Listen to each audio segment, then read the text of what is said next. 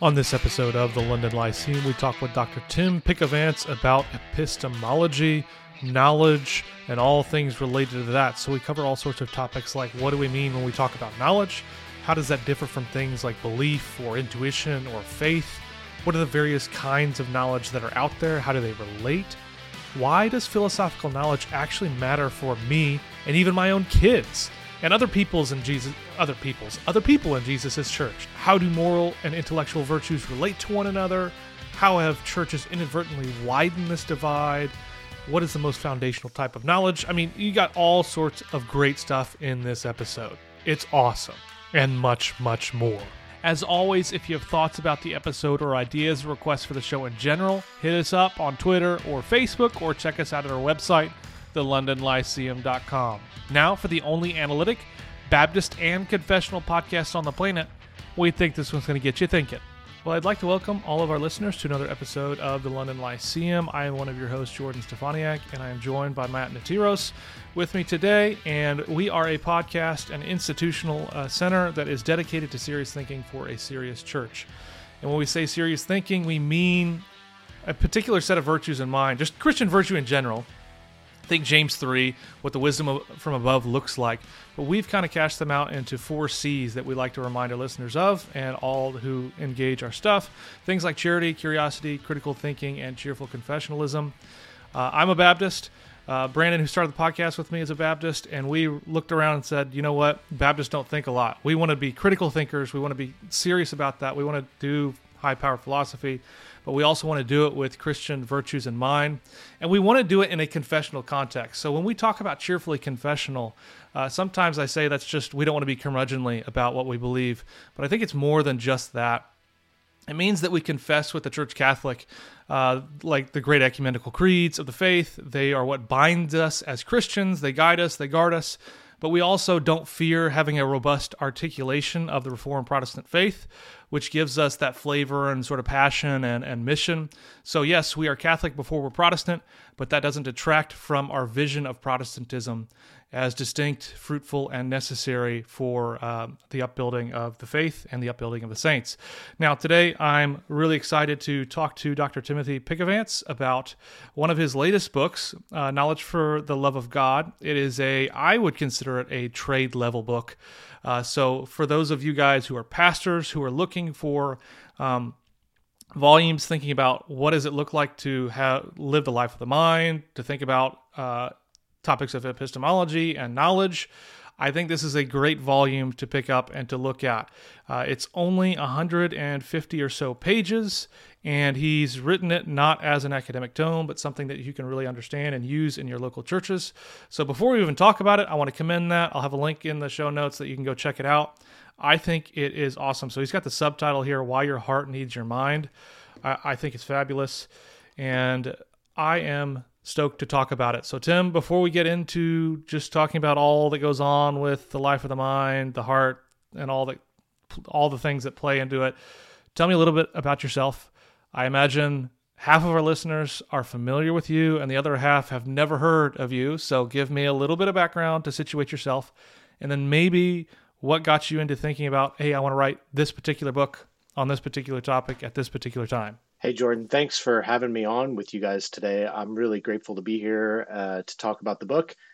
Uh, I am a philosophy professor at Talbot School of Theology at Biola University. So, my main job, I've been here for 15 years. My main job over the years has been teaching master's level students in our MA in philosophy. Um, Matt is actually in the process of completing that degree. So, I've had the pleasure to have him in class over the years as well. Um, but in addition to that, I also teach undergraduate students a class called Foundations of Christian Thought, which is part of the core Bible and theology requirements that every Biola University student has to take. And it's really that class that got me thinking I needed to write a book like this because what I've experienced with those students, and it's a big lecture class, 100 at a time. I've, I've taught probably 40% of the undergraduates at Biola at this point. What they come to Biola not having encountered in their churches, evidently, is what it is that their mind has to do with their devotion to Jesus. and I'm also raising my own kids. And so I thought, what do I want my own children to understand about their mind and why it matters to God when they leave my home, right? When they head off to college, wherever they wind up going. And so I wrote this book basically to answer the question what would I want my kids to know about their mind and their devotion to Jesus as they're becoming adults? So that's who I wrote the book for. It's why it's dedicated to my two kids, Lyle and Gretchen. Um, it's for their future selves, really. But it was born out of teaching the freshmen at Biola why they should care about studying hard while they're here. That's the basic answer. That, that's awesome. So as I was reading it, I, I couldn't help but think like, man, this is the sort of like this was the impetus for wanting to start a podcast like this, was to encourage those sort of discussions and, and like intellectual habits. And I can't help but think of somebody like you as a model. When I became interested in philosophy, I was already sort of like into Reformed theology, and I was looking around at philosophy, thinking, where are all the Reformed philosophers? Number one, where all like where they don't exist it seemed to me and yet we have examples like you uh, I just interviewed greg welty recently and these guys who uh, care deeply about philosophy and doing it at a high level but they also care deeply for the local church for the life that goes on there think of greg he, he's a pastor in his local church you are a ruling elder at your local church. I mean, I, I love commending people like you. So if, if you guys aren't, li- if you're listening now, you need to just check out Tim's stuff because what he's trying to do is unique and special and is what we really want to commend with the podcast. Using the life of the mind for the life of the local church. So let's go ahead and talk about the book. Well, Jordan, those are some very kind words, and I, am very grateful for that. And I, I, I, just to add a little bit, I do love the local church. I'm a ruling elder in my PCA congregation. Um, I'm also a scholar in residence there, and I, I just love serving the local church. Um, and and it's it's it's a it's a joy to see the way that devotion to Jesus with one's mind will shape your heart over the long, slow process that is becoming more like Christ. So I'm I just I commend to your listeners as well um, the love of the body of Christ through its local expressions. And and I'm just those are very kind words of you to say, Jordan. So thank you for that. Well, I also had the pleasure of reading your. Well, I didn't read the massive one. I haven't read it yet, the Atlas of Reality, but I got the small fundamentals of metaphysics. So I know I get asked all the time, like, where do I start with understanding metaphysics? And I recommend your book with with uh, Rob Koons before anybody else's because I think it is really nice introduction to all the various oh, topics. Thanks. So en- enough brown nosing. I, I'm not gaining anything from this, by the way. So I just telling you like it is. This is the truth. Tim's awesome. He also has a gigantic beard, and he's wearing flannel. And so it's like just this, you know, perfect mix of everything that you'd want in a philosopher. So let's just talk about knowledge. When we think about knowledge, like what is knowledge? How does it differ from things like belief? or intuition or faith. A lot of the times, I think people don't really try to cash out the differences between them. They use the terms interchangeably, just depending on how they're talking. So, like, what are the different meanings between them?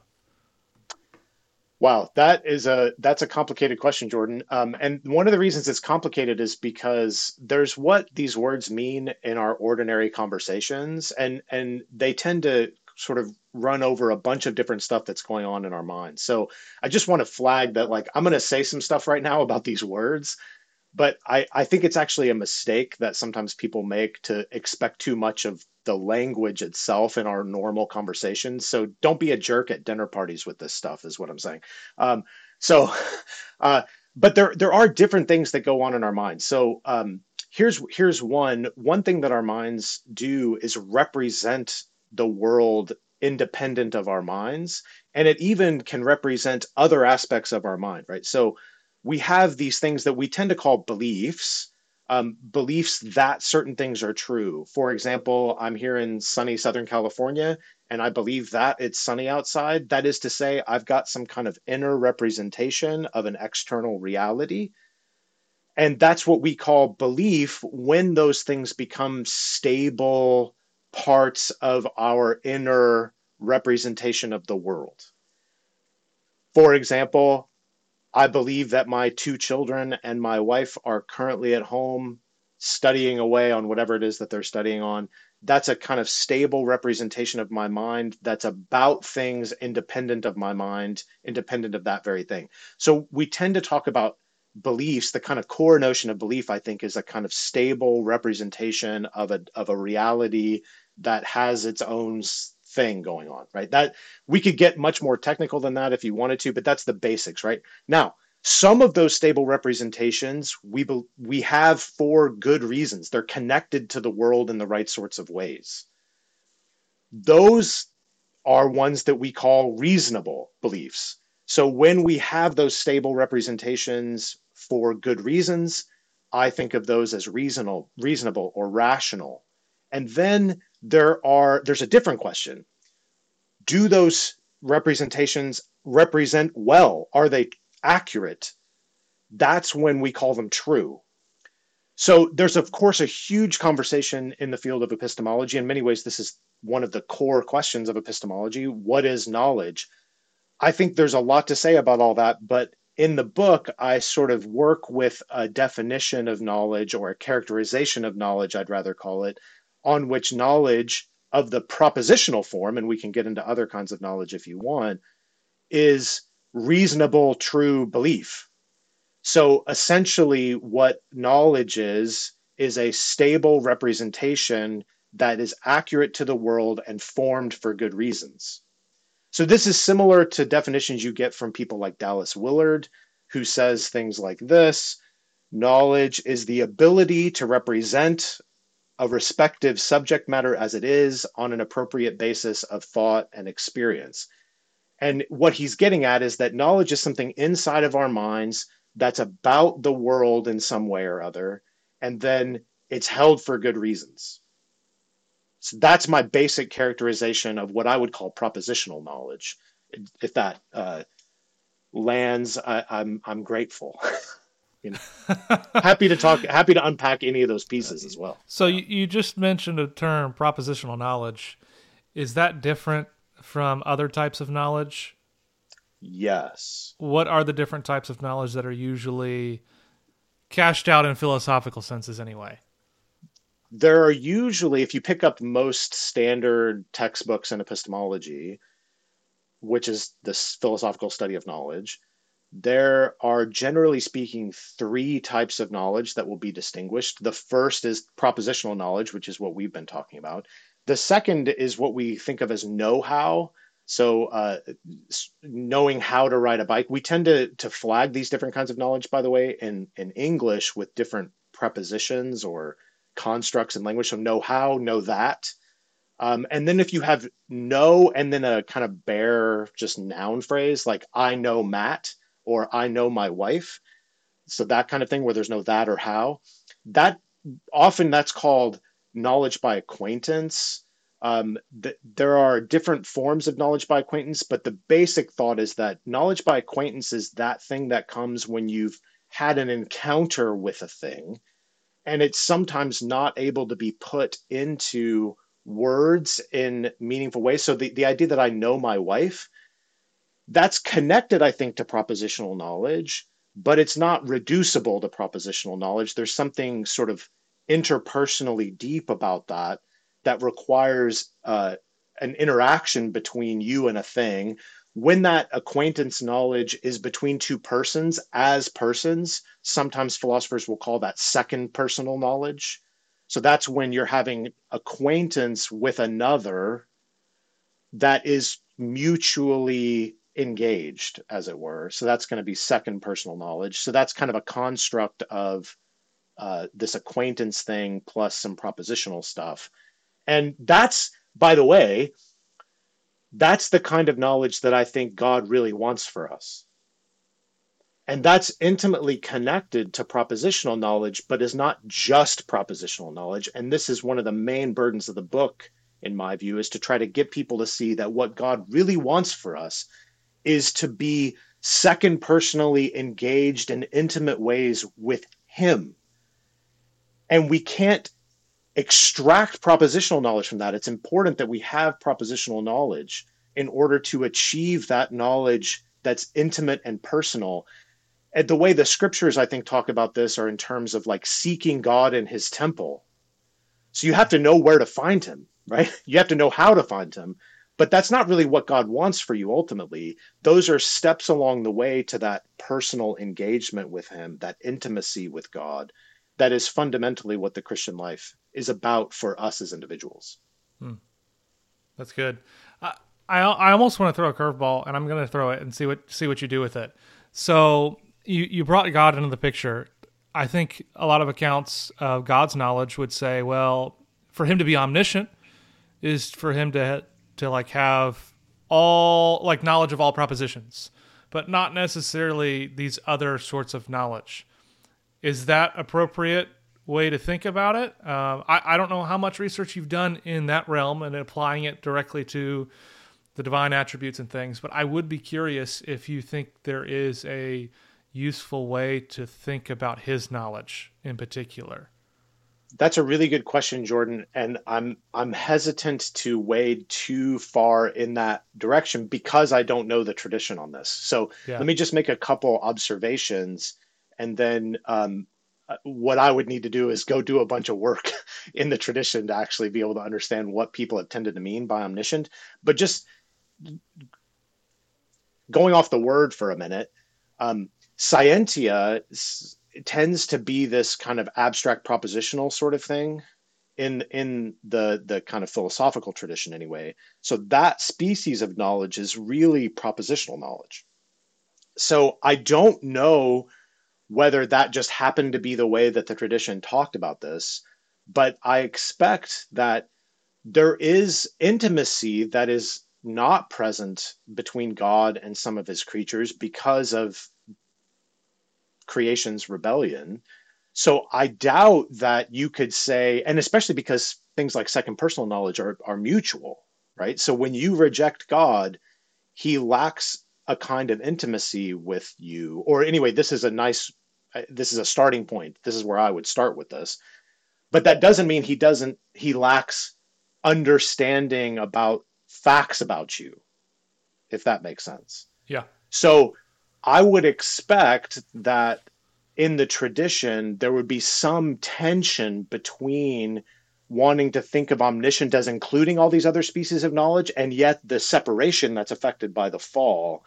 And so I don't want to commit on any of this. I'm just noting that I'm I'm guessing if I had to guess, I would guess that there's some kind of tension between those things. This is actually something that I'm I want to explore in the future because I'm very interested in consequences of evil for the life of the mind and I, I'm I actually have been collecting a bunch of books to read um, about evil and what it does to us in the tradition. So yeah. this is not a space I know a lot about. So please don't hold me to anything that I just said, but that is where I would start. Well, I like that answer personally. I think that sh- displays the right sort of dispositions about asking questions and thinking about things. So I appreciate that. Uh, I I am also when it gets comes to this, I, the paper title that I always love the most is something along the lines of like, "Does God experience divine creepy emotions?" sort of thing, because I think that really does get at some of the questions that are in play here. Um, but I don't want to go in that direction. I want to talk more about the book again. Um, in your so part of what you re- the reason you wrote this book you were talking about it. So i just want to just ask you point blank to explain it. Why does philosophical knowledge like this matter for me for my children for your children and the other people that are members of the church? I mean does jesus really care about knowledge? I think most people would probably get like yes there is some ground level of knowledge that matters but building out beyond that uh, why do these things matter for Christians in general? I, oh gosh, I have so much to say about this. Um, so the first thing I want to point out is that there's the kind of philosophical knowledge that I'm trying to help people understand in the book, and then there is the idea that knowledge matters to Jesus, sort of generally speaking. This propositional knowledge broadly matters to Jesus. I think both are helpful for the Christian, and I'm going to take them together and and maybe we can unpack some of the differences there but fundamentally what i think is that there are two primary roles for knowledge in the life of the believer um, as it's stated in the scripture or as i see it presented in the scriptures so the first is that i think knowledge prompts us to worship um, one of my favorite passages on this is, uh, is Psalm 100. If you haven't read that in a while, I encourage you to go read it. But the what Psalm 100 does is it connects what we know about God to our our our worship of God. And this is of course all over the pages of scripture once you notice it because you worship God because of things that he has done on your behalf. I mean that's constantly if you read in the Old Testament and the New, the call to worship is on the basis of what God has done for you. And if you don't know anything about what God has done for you, you have no cause to worship. That is inside of you. You do have cause to worship in the sense that, like, it's always appropriate to worship God. Every creature owes God devotion. But to actually have that worship prompted inside of you, you need to know something about what God has done. Remember that God has brought you out of Egypt is the constant refrain of the Old Testament. And in the New Testament, you see, you were sinners and Christ died for you. Therefore, right, offer yourselves as living sacrifices. You, you get the idea. Now, so the first thing is prompting worship. And the second thing is that I think, as Paul puts it, the renewal of our minds, that is, the ceasing to rebel cognitively, as Paul describes in Romans 1, you get the transformation of the self via the renewal of the mind in Romans 12.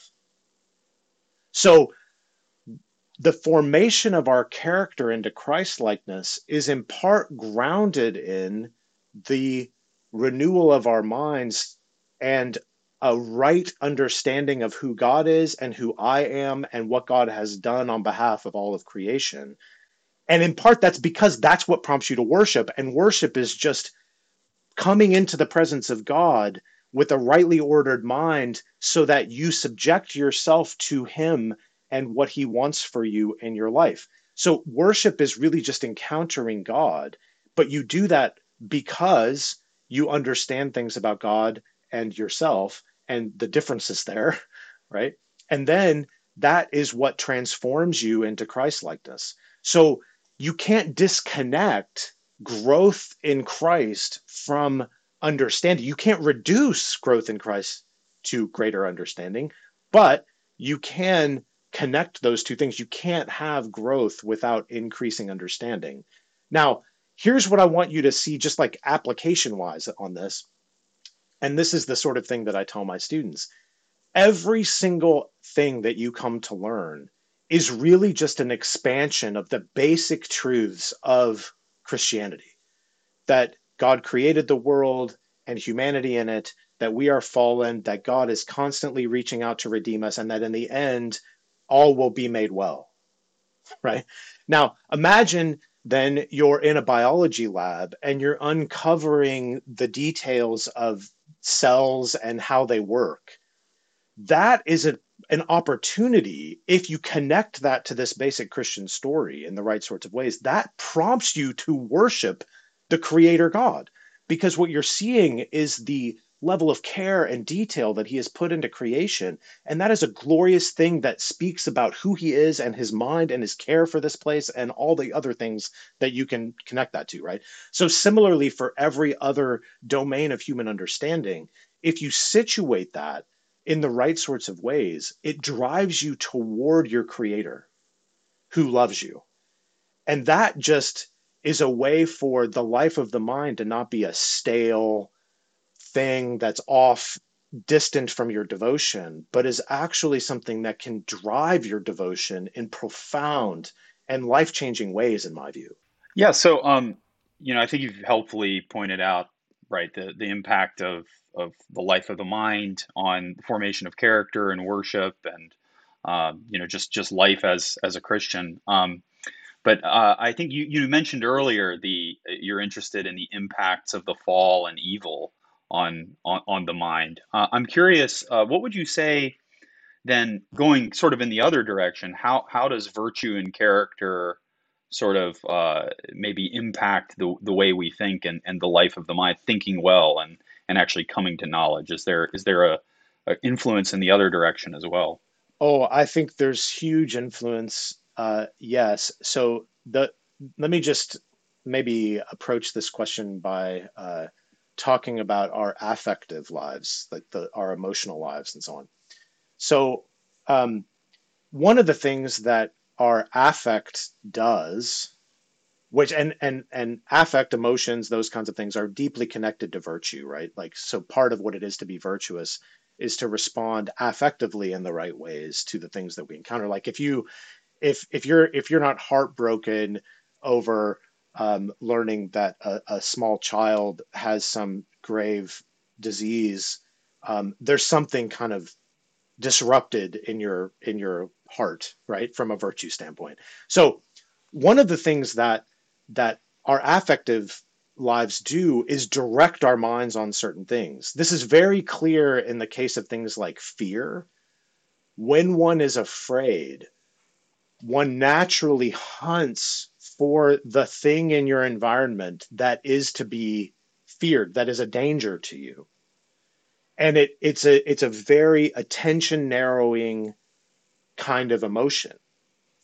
And uh, the, there are positive emotions too, right? Joy and so on. And these things tend to broaden your mind and often uh, lead to creativity and, and things like that, right? So our affective lives often affect what kinds of evidence in the world we notice. And that then, of course, feeds into the process of belief formation. So if your affective life is a mess, that is if you if you lack virtues in some ways and those two things aren't exactly the same so i don't want to be communicating there but there is a connection there if your if your affective life is is ordered properly or ordered badly if it's ordered properly you're going to be hunting for the right kinds of you're going to be noticing the right things in the world. And if it's ordered in, inappropriately you're going to be uh, looking for the wrong things right? You won't be attending to the right things in the world. Now what that means is that what's feeding our minds is not disconnected from how we are structured from the perspective of virtue so there is a mutual kind of interrelationship here because I think then what we believe about the world will impact those things as well. So there's a there there can be a virtuous cycle of that relationship and also a vicious one. So um, that's one of the things that I think is really important to see is that if you care about the life of the mind, you also have to care about the rest of your life because those two things can't be disconnected in the way that a very long philosophical tradition suggests that they can be we can't make that mistake. Hmm. Does that answer your question, Matt? I, that's that was my yeah. Ab- that's where absolutely. I wanted to go with that. Yeah. Right. Great. So I, I guess I'm thinking of examples of like evil geniuses that I've seen in like every movie in existence. Super smart, super intelligent, and yet vicious in all sorts of qualities. Is that just fictive, fictive in some sense to where that that's not possible? Or like how is it they can disconnect their heart from their mind and yet have this really robust intellectual knowledge but lack the heart behind it? Okay i th- i'm so glad you asked this question jordan. This is an aspect of the question that matt asked that i should have answered before and so i'm grateful. One of the most important things about our affect in connection to our mind is that affect is a big part of the difference between knowledge and understanding. So we were talking about knowledge before as a kind of inner representation that's formed on the basis of good reasons and that's accurate to the world, right? Reasonable true belief is a sort of slogany form of that. Now, understanding is having a lot of that stuff, but that's organized around a kind of comprehensive picture that makes sense. And often our affective lives are part of that organizational scheme. So think, for example, do you think the world is a comedy or a tragedy? Like, will people get what they deserve in the end, or are people going to? Is it just sort of random consequences? Right, that kind of comedy tragedy distinction. Uh, well, that that picture of the world how is going to affect how you tie together all your disparate pieces of knowledge And often I think that kind of difference is carried affectively, right? And that, of course, shapes the way you'll encounter bits of evil, for example. This is why you find Paul, in my, this is my view, this is why you always find Paul wrestling with evil eschatologically. Almost every time Paul talks about evil, he winds up talking about the hope that we have in a, in the future eschatological reception of the heavenly realm onto earth right? And there's a reason for that. It's because he thinks if you keep the end of the story in mind, that will shape how you think about these experiences you're having now. So I think often when we see the evil genius, what's going on is that they lack understanding, even if they have lots of random pieces of knowledge. And this is a real danger for us, by the way, because our temptation is to drive toward data points this is why we think we can answer everything through Google. But what Google can't supply is understanding. Google can't supply a coherent picture that weaves all of these little pieces of knowledge together into a whole that makes sense of us and our place in the world. So that's often what the difference is. And notice that's why they wind up things like utilitarians all the time. So think of Thanos or whatever. Yeah. It's like if you're not moved a little bit by Thanos' speech, you you you you're not. I mean, that's that's what makes a good speech in praise of the villain, right? Is that you're you kind of think, oh, there's some plausibility to that, right? Like maybe it would help to just eliminate half of the population of the entire galaxy or universe or whatever. Um, but what he lacks is understanding about what the world is like and its resilience and what's deeply important and all those sorts of things. He's lacking all of that and he therefore isn't able to put his role in the world into a coherent picture that can actually make sense of all the other kinds of goods that are in in existence. Yeah, no, that's good, and I I think that probably makes sense for me. I'm a data analyst by day. I know Matt does data scientist stuff, and I think one of the big things for me is I see this especially all the time on the internet when people like to share charts and graphs and things they lack the overall context to really make sense of the disparate data points that are being put there. Uh, so I think that is a, a very plausible to me to make sense of it that way. A question along this that I wanted to follow up with is why do you think a lot of local churches, and maybe this is similar to what Mark Noll wrote about in his The Scandal of the Evangelical Mind, why has there been a tendency to divorce the life of the mind from the life of the heart? I, am not. I don't expect you to be a historian here and give me like here all the the different reasons, but just practically speaking, as a pastor, like what's causing this divide to say, no, I shouldn't care about the life of the mind. It's all about the life of the heart, just having pious attitudes and dispositions towards other people. Well, I I think there is a lot to say about that. So there are historical influences that have shaped the way we think about human beings and these connections that we could talk about if you want. Um, I'm happy to to give you my um, sort of take on those questions. But at the end of the day, I think the the fundamental problem that we have is that pursuing the life of the mind takes time and it's it's difficult. And not everyone has that luxury right? And in fact i don't think that we should expect everyone to do this sort of thing. I i, I mean it, it's better for people to do it don't get me wrong. But there are times of people's lives and there are lives overall that just they don't have space for it. They're too concerned with things like survival and and just you know putting food on the table or whatever it is, right? And and so I think we need to think about the pursuit of the life of the mind as a as a church, not so much as individuals. I think now what that means is that it is incumbent upon the church to be pursuing these kinds of questions and it's incumbent upon individuals to participate in that to the degree that they are able because it is important to Jesus. Like this is why where you find Christianity in history, you find literacy, right? We care about these kinds of things. and that's really really good but it's always going to have to be subject to other goods that are in the world and we're thinking in this kind of aggregate way right sort of like i think um, you know the church needs to be engaged uh, with um, uh, parentless children but not every single person in the church needs to be adopting parentless does that make sense? So that's i want to start with that so that people don't feel like oh my gosh if i'm not doing this then i'm a failure as a christian. Like that's not what i want to say. This is especially true for those uh, in the church who may have just cognitive deficiencies or disabilities that prevent them from engaging these things in the, the sorts of ways that that are ideal, right? And in some ways, we're all in that position to some degree or another, right?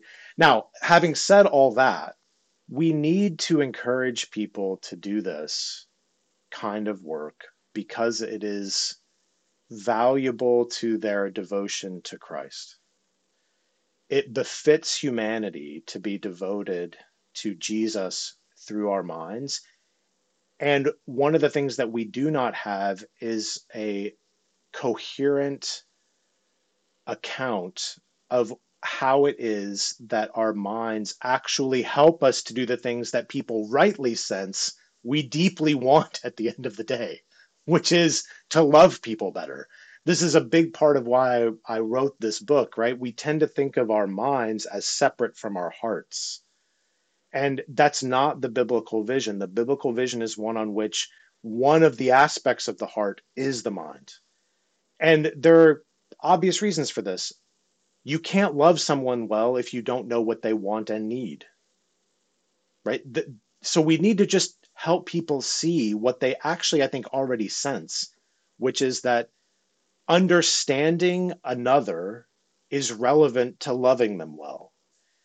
Because what's true in the, the sort of the church context is that this knowledge stuff, though it's important, and I think even in some cases valuable for its own sake, in many cases it is, really there's a deeper good right? The deeper good is love. And we don't understand as a church the connection between knowledge and love. We have got to get better at communicating that. That's what I think is fundamentally the problem. That's the disconnect that I've experienced. Is people are like, I just want to love people. It's like, yes, you should just want to love people. And to love them well, you better know who they are and what they need and what's good for them. That includes yourself, your family, your neighbors and the whole world, right? That's and God. That's what I think is fundamentally going on. Does that answer your question, Jordan? Yeah, no, that that's right on. That's exactly what I was wanting to know. So I appreciate yeah. you walking me through that. I think another question or issue that that's relevant for for people in the church is um, is just issues with the extent of knowledge or the scope of knowledge, uh, and and whether or not we can we can take our Christian convictions to be to be knowledge, you know. Um, and uh, I mean, you know, I, I am sure you've you've encountered people who they say, well, you know, I, this is what I believe. I, I can't know it, but I, I believe it. You know, I have faith, uh, or something like that. And um, you know, and obviously things like scientism are kind of in the air we breathe. Um, uh, so I'm, I'm just curious, uh, how, how, how should we think about, I guess, uh, particularly religious knowledge as a Christian? Uh, how, how is it that we can we can actually be said to have knowledge of God and of of, uh, of Christian truth claims? Um, yeah, so take that where you will. Well, that's a that's a a very helpful question, Matt, and I I think the the place I want to start actually is with the scriptures because often, um, in my experience anyway, that's coming from something like this place. I believe things because the Bible says they're true, and and but yet I don't know them, right? Because I don't have the right kind of evidence or something like that that no one puts it that way, right? Like no one's no one's like, oh, it's not the right kind of evidence. That's not the way people will talk about it. But they will they will treat, as you point out, Matt, scientific claims, though that's the our confidence in the the scientific world has has been eroded of late. But um, anyway, there, there's a there's a, a sense that hearing these things spoken in the scriptures is not enough for me to know, but it is enough for me to believe. Okay. Now, if that's right, I think the problem is a mistake with respect to whether you can know things because the Bible says they're true. And my view is I have a very high view of Scripture. Um, I mean, basically, I think God wrote the Bible.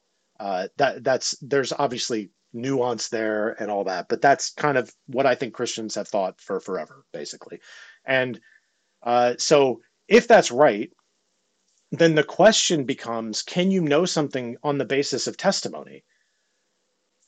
And I think the fact is, testimony is about the most important source of knowledge for individuals that there is. Now, all testimony, I think, is a transmission of belief, and it can be a transmission of knowledge if the, the person who's testifying knows, right, what they're testifying about. And so at some point, you're going to trace back to a way of knowing that isn't testimonial and and that's fine. But notice that all of our scientific beliefs, for most of us anyway, are, are basically known on the basis of testimony. People know their own names on the basis of testimony, for crying out loud. Like your birthday is something you know on the basis of testimony. You might be like, no, I read it on a birth certificate. Well, that's testimony too, you know? So uh, testimony is such a crucial component of our knowing, and it does express a dependence on other people knowing things but nonetheless, that's how you know it. Now, if the Bible is divine testimony, then I think you can know th- if you can know things on the basis of the testimony of your parents, then I think you can know things on the basis of testimony of God. Now, of course, you have to deal with lots of questions about the scriptures and so on. I'm not I'm not pretending to answer those questions right now. But if the Bible is divine testimony, you can know things because the Bible says so. That's compatible with having other evidence for those claims too, which I think there's lots of. I think you can have testimony, or not testimony, but knowledge of God's existence from other domains. But you can also know that God exists just on the basis of the testimony of the scriptures. That's my view, right? So, if that's right, then what we read in the Bible rightly understood, counts as knowledge. And we need to tell people that because it's not second class. It's not second class knowledge any more than your knowledge of your birthday is second class because your parents are the ones that told you so.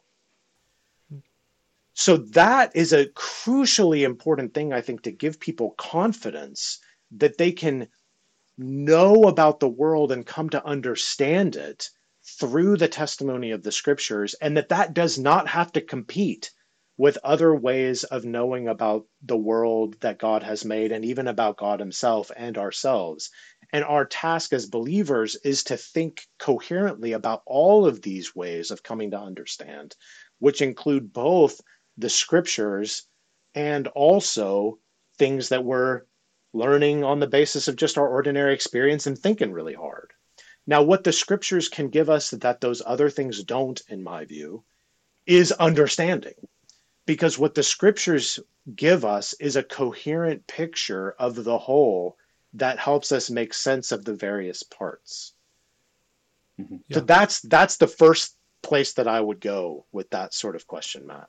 That's a quick, kind of somewhat tangential follow up. I mean, you were talking there about um, which, which sorts of how the, the kinds of knowledge that are foundational and uh, this is not to ask you to go into foundationalism and all that but uh, in particular we were talking earlier about uh, the different kinds of knowledge um, and uh, so uh, one, one question i have for you on this note is should we think of one of those kinds of knowledge propositional knowledge or knowledge by acquaintance should we think about one of them as more foundational than the other um, and is that are there is there something of importance in thinking of it one way or the other. Uh, in particular, the relation between acquaintance and propositional knowledge. Oh, that's a tough question. I I have thoughts about this, but I haven't I haven't followed all of the threads. So I'm just going to say a couple things and and then you can try to talk me out of it sometime if you want. Um, here's my sense, my sense is that acquaintance is the bottom. and what I mean by that is the kinds of evidence that we have that forms the basic uh, reason for our believing the ways that we do are, will involve acquaintance in various modes. Now, let me give you an example. Just take vision as a case in point. I think that I have like old school views of these things, so I actually think that you encounter an external world uh, in vision. Now, there's people that know anything about the theory of perception are like, "Oh my gosh, I can't. How could you believe that sort of thing?" So I do think that's true. Um, and but even if you don't, there's going to be basic stuff going on inside your own mind that is an experience of some kind, right? And I don't think experience like sense experience too much. Like I think um, rational forms of intuition and so on would would be a similar kind of a deal. But what what I think is going on there is basically we're being acquainted with parts of the world, whether that's inside our own minds or on the outside, right? That's kind of what's going on. And then there, there's this. Um, I have views about how all this works, but there's a there's a kind of formation of a representational thing, a belief, on the basis of those bits of acquaintance, right? And then I think you can have similar things that go on with God. And of course, there's lots of problems about skeptical concerns and so on. How can you know it's a, a, you know an experience of an outside thing when you can have a similar experience that you know all that kind of stuff, right? I want to register all of that. But I don't think that in the end takes away from the basic claim, which is it's acquaintance with things that serves as the ultimate basis for our knowledge and therefore our understanding. Now, I would add, though, that what we come to understand then will shape what it is that we go on to encounter down the road and can enrich those experiences in certain ways. So, for example, sommeliers are able to notice things in their experience that other people who aren't trained to do those kinds of things cannot. Likewise, people who have perfect pitch hear things in their auditory experience that other people cannot. Vision can be better or worse, right? Like you get the idea. So we can train and hone those skills and capacities uh, in in profound ways. And this is true no less in the religious case than in other cases. Right. So I just, you know, there are people who can discern the spirits. Right. I, so I just want to register that. Now, what that means then is that there's a kind of foundation that's supplied by acquaintance, but then it's not like it's some linear deal after that it is a complex interrelation. And as we were talking about with emotions and affect before, I think you can get in virtuous and vicious cycles on these kinds of things. So yeah, I well, have way too. Oh, go ahead, Matt. Oh, I was just going to say I'm not going to try to talk you out of any of that. So I was just going to say I have way too many questions and not enough time. Uh, one question, you can be quick on this. I just wanted to follow up on it because I think it has a lot of pastoral explanatory power and use. When thinking about knowledge and its relationship to claims in the Bible and the testimony that's there, why is it that it seems like at some point for a lot of people in high school or college, they get this sense that they need to be absolutely certain about their re- religious beliefs. And because they can't come to this like scientific type of certainty, they have to discard the whole thing. Is that are we applying the wrong sort of test to this or is that the right test and we just don't know how to think through and be properly certain of these claims? There are two things I think at least going on. One is is a mistaken picture of the kind of certainty that science supplies. Because as the history of science bears out, um, scientific claims are no more certain than anything else. Um, and if you if you want to read in the history of science, you will find that very. In fact, there's a whole discussion of this thing called the pessimistic meta induction in the philosophy of science that basically says, well, you've been wrong before, so you're probably wrong now. Um, now, I don't think that argument works. I think we can know things on the basis of science, but I, I just want to register that because people are like, oh, religious stuff, you know, changes or whatever. People disagree about it. Well, so do scientists over the years. So there's that side of it. So I think that's an overestimate. Part of that is born out of an overestimation of what science can do. But I think that people are rightly drawn to want confidence and certainty. I, I, don't think that's a bad pursuit. And then I think there are some ways that we read the scriptures when it talks about certainty that are probably mistakes. They're not talking about having perfect confidence in the representation of the there what Paul often means, for example, is that a practical certainty, a certainty that says, I can live according to this confidently. That's what he's really driving at. So, so I think some of it is about misunderstanding what the text is actually demanding of us when it says, you know, that uh, an ideal to pursue is certainty. Now, I also want to point out that there is rightly something that happens, and this is not new. It's never going to go away until Jesus returns, and I think it's it's actually um, understandable and in some ways appropriate, if not good. And that is this: you become your own person you move away from your family of origin. You've been dependent on your parents in certain ways. And I think we underestimate the way that we depend on others, even cognitively. This is why it's so important to be engaged with the local church, especially when you're wrestling with your faith. But when, and I experience this all the time with students at Biola, they move away from home. They've had loving families that have brought them up in the faith, not all of them, but many of them. And they come to a place like Biola and they start to engage with these ideas and they realize, oh my gosh, I didn't understand this in the way that I thought I did. And now there are two reactions to that. One is, oh my gosh, I've been doing it wrong or someone has wronged me. I think that's not the way it works. I think the right reaction is, I'm becoming an adult.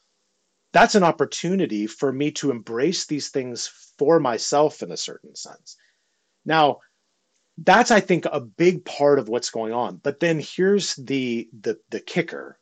The kicker is often churches tie tertiary things to primary things in a way that creates an edifice that is fragile because the tertiary thing is always going to be a little bit gray.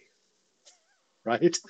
And so when those things get tethered together in problematic ways and people don't allow folks in their growing up to wrestle with those things to express doubts about them to understand that those things are not as certain as the core central things. Then when they come to see that oh my gosh there is more gray there than i thought they they transmit that to those primary core things and it shakes the whole edifice in a way that it really didn't need to so it behooves local churches to be honest about what we can be confident about and how confident we can be about it. We want to be, as my pastor sometimes puts it, we want to be as certain and clear as the text of scripture is about things that are related to the Christian faith. And sometimes the text of scripture, on purpose, in my view, isn't as clear about some things as it is others. And that's not a fault in the text. That's just to say God is not needing us to be as confident about that as he is wanting us to be confident about these core central things. So I think there's a lot of different pieces going on, but what we are called to as folks who lead in the church is to make sure that we are shepherding the minds of people in our church in a way that allows them to have strength and confidence where that's appropriate and allow to be a little bit more um, uncertain in places where that's appropriate. And sometimes that's going to be uncomfortable for people, right? But yeah, of course it is. Like yeah. life in a fallen world is uncomfortable. And th- this has been awesome. So I've got to ask one more question. And we've been talking a lot about pursuing the life of the mind, encouraging that, and having it properly balanced what would we say to the person who is pursuing the life of the mind but lacks the appropriate virtues of the heart? How do you counsel them how do you encourage them to pursue the other side of the intellectual life? Jordan, that's a question that's very near and dear to me because I am a person who has um, hidden myself in intellectual pursuits at the detriment of the rest of myself. And so I understand that temptation and that struggle. And I think that there will be lots of different things that go on to cause that kind of a problem. Um, so let me just speak to my own experience. And perhaps that will be useful to some people, but there will certainly be folks that need other kinds of help. The thing that has been the most profoundly useful for me is backing out intentionally of some of those hyper intellectual approaches to things like the scripture and to church. So here are some ways, practical ways that I did that. One, for a while, I just didn't bring my Bible to church with me. When the text of scripture was being read, I listened. I didn't read along. When sermons were happening, I didn't take notes. Right? Now this is not ideal. I don't want you to hear me saying this is this is this is this is a, a concession to my broken heart. Right? This is not meant to be the path to growth uh, um, except in certain cases. But what i needed was to in in concrete and tangible ways stop approaching my devotion in the ways that were allowing me to hide does that make sense so what what I needed to do was to remove my mind a little bit, not entirely, but just say I'm going to turn off that critical, hyperanalytic, little dark angel in my head while I'm engaged in this practice. And I started even in my own devotion reading large chunks, not taking notes. So I, I to this day don't write in Bibles, you know. Now, I've moved to a place where I can approach things a more healthy way. But what I'm saying is that for a time, what I needed to do was back off some of that and intentionally try to say, this sermon is God's word to me, spoken by one of his people who is trained to help me grow. I'm just going to embrace that and feel it, right, and hear it it's it's the difference between watching a movie to write a critical write up of it and giving yourself to the story. Those are two different approaches, right? And over time, if you become the right kind of self, you can do those things at the same time.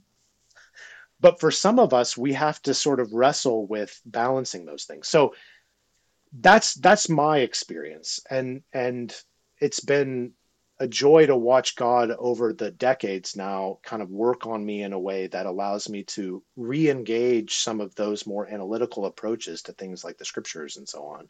But for a time, I just needed to turn that off. And I don't think that's uncommon, especially with people who have natural inclinations to analytic modes of thought. I think that's a pretty common experience, um, or anyway, it has been with me and my friends and my students in the philosophy program and so on. So I just, those are just some some observations that yeah. I hope will answer that question at least in part. No, that definitely does, and I, I can resonate with that a lot. I mean, I think in college and even part of seminary, I used to listen to like a million different sermons, like just you know on a podcast. I was, I was a sermon junkie, constantly listening to sermons. But at some point, I realized that was bleeding into my ability to actually hear the sermon for itself at my own local yes. church and I began to critique. Well, th- that illustration didn't really land appropriately. Uh, he could have gone at it from this route. I would have done this, and then I realized I'm not actually hearing the word for the word. I am beginning to just criti- criticize the sort of like delivery more than receiving what's being offered. And so I just stopped listening to sermons altogether outside of my own local church. And I still don't. I don't listen to anything except my church. And that has really helped me be in tune with just the receiving posture that I'm supposed to have in that environment. Yeah, that's I, I love that, Jordan. So you're one of the people that I'm talking about, I guess, is and I, I again I don't think for folks who are academically oriented, especially folks who are this is not this is a normal human experience, right? So what's interesting is that we're having a, a conversation about a book called Knowledge for the Love of God. And what I'm saying at the end is like some people need to care less about that. But but I mean, what I'm saying is like we all have our weaknesses, right? Now, for me, I'm an academic. My strength is, of course, going to be in the part uh, that is to do with the mind. But what that means is that probably other parts of me atrophy. And we have a, a, different kind of problem with other people in the church where the mind is what's atrophied and these other things are well developed and working well. But what God has for us in the end is these things all being well developed and working in concert together so that we can be devoted to God and in service to his kingdom in profound ways. So we need these different parts of the body of Christ to mutually encourage one another. And it's a really beautiful thing if you open your heart to that reality, right? Then you don't have to expect that everybody's doing it the same sort of thing and everybody's in the same place in their development. We can all be a mutual encouragement to one another where we are weak and where we are strong. And that's a really I mean that is a picture of what the body of Christ is I think supposed to be like. Hmm. Well, uh, this has been awesome. We could obviously talk for another like two hours, um, but I don't want to give away everything that's in this book. So if you've enjoyed this this far, you know what you need to do. You can go get yourself a copy of it. It's not expensive. We have people on here who talk about their $150 books. This is not one of those, so you can afford it without breaking the bank. So go check it out. Check out Tim's work too. Tim, do you have a website? I don't remember. I do. Um, it's kind of funny. Uh, Tim Pickavance is not a name people can spell, but an anagram of Tim Pickavance is pancake victim. Uh, you can check that out. And uh, so my Twitter handle is is pancake victim. My website is pancakevictim.com. It's minimal, but you can kind of click through to things that I'm up to and doing uh, through that. And I do have one of those $150 books, but I'm glad that's not the one we're talking about. well, I love the $150 books. I just can't tell people to buy them for themselves. I tell them yeah. go to the library and tell your library to buy the book so that you can have access to it. Um, but thanks for doing this. This was great. Uh, I encourage everybody to check out Tim's stuff. He's got a ton of other published work that you can keep up on and read about. Uh, but as you can tell, he's got the exact sort of disposition that we want to commend to you um, not everybody do we have on the show has the right sort of disposition all the time. I think Tim's one of those people who does. So I commend his work in all its facets. Go check it out, enjoy it, be, be edified by it. And as you know, you've been listening to the only analytic Baptist and confessional podcast on the planet, and we'll talk to you guys soon.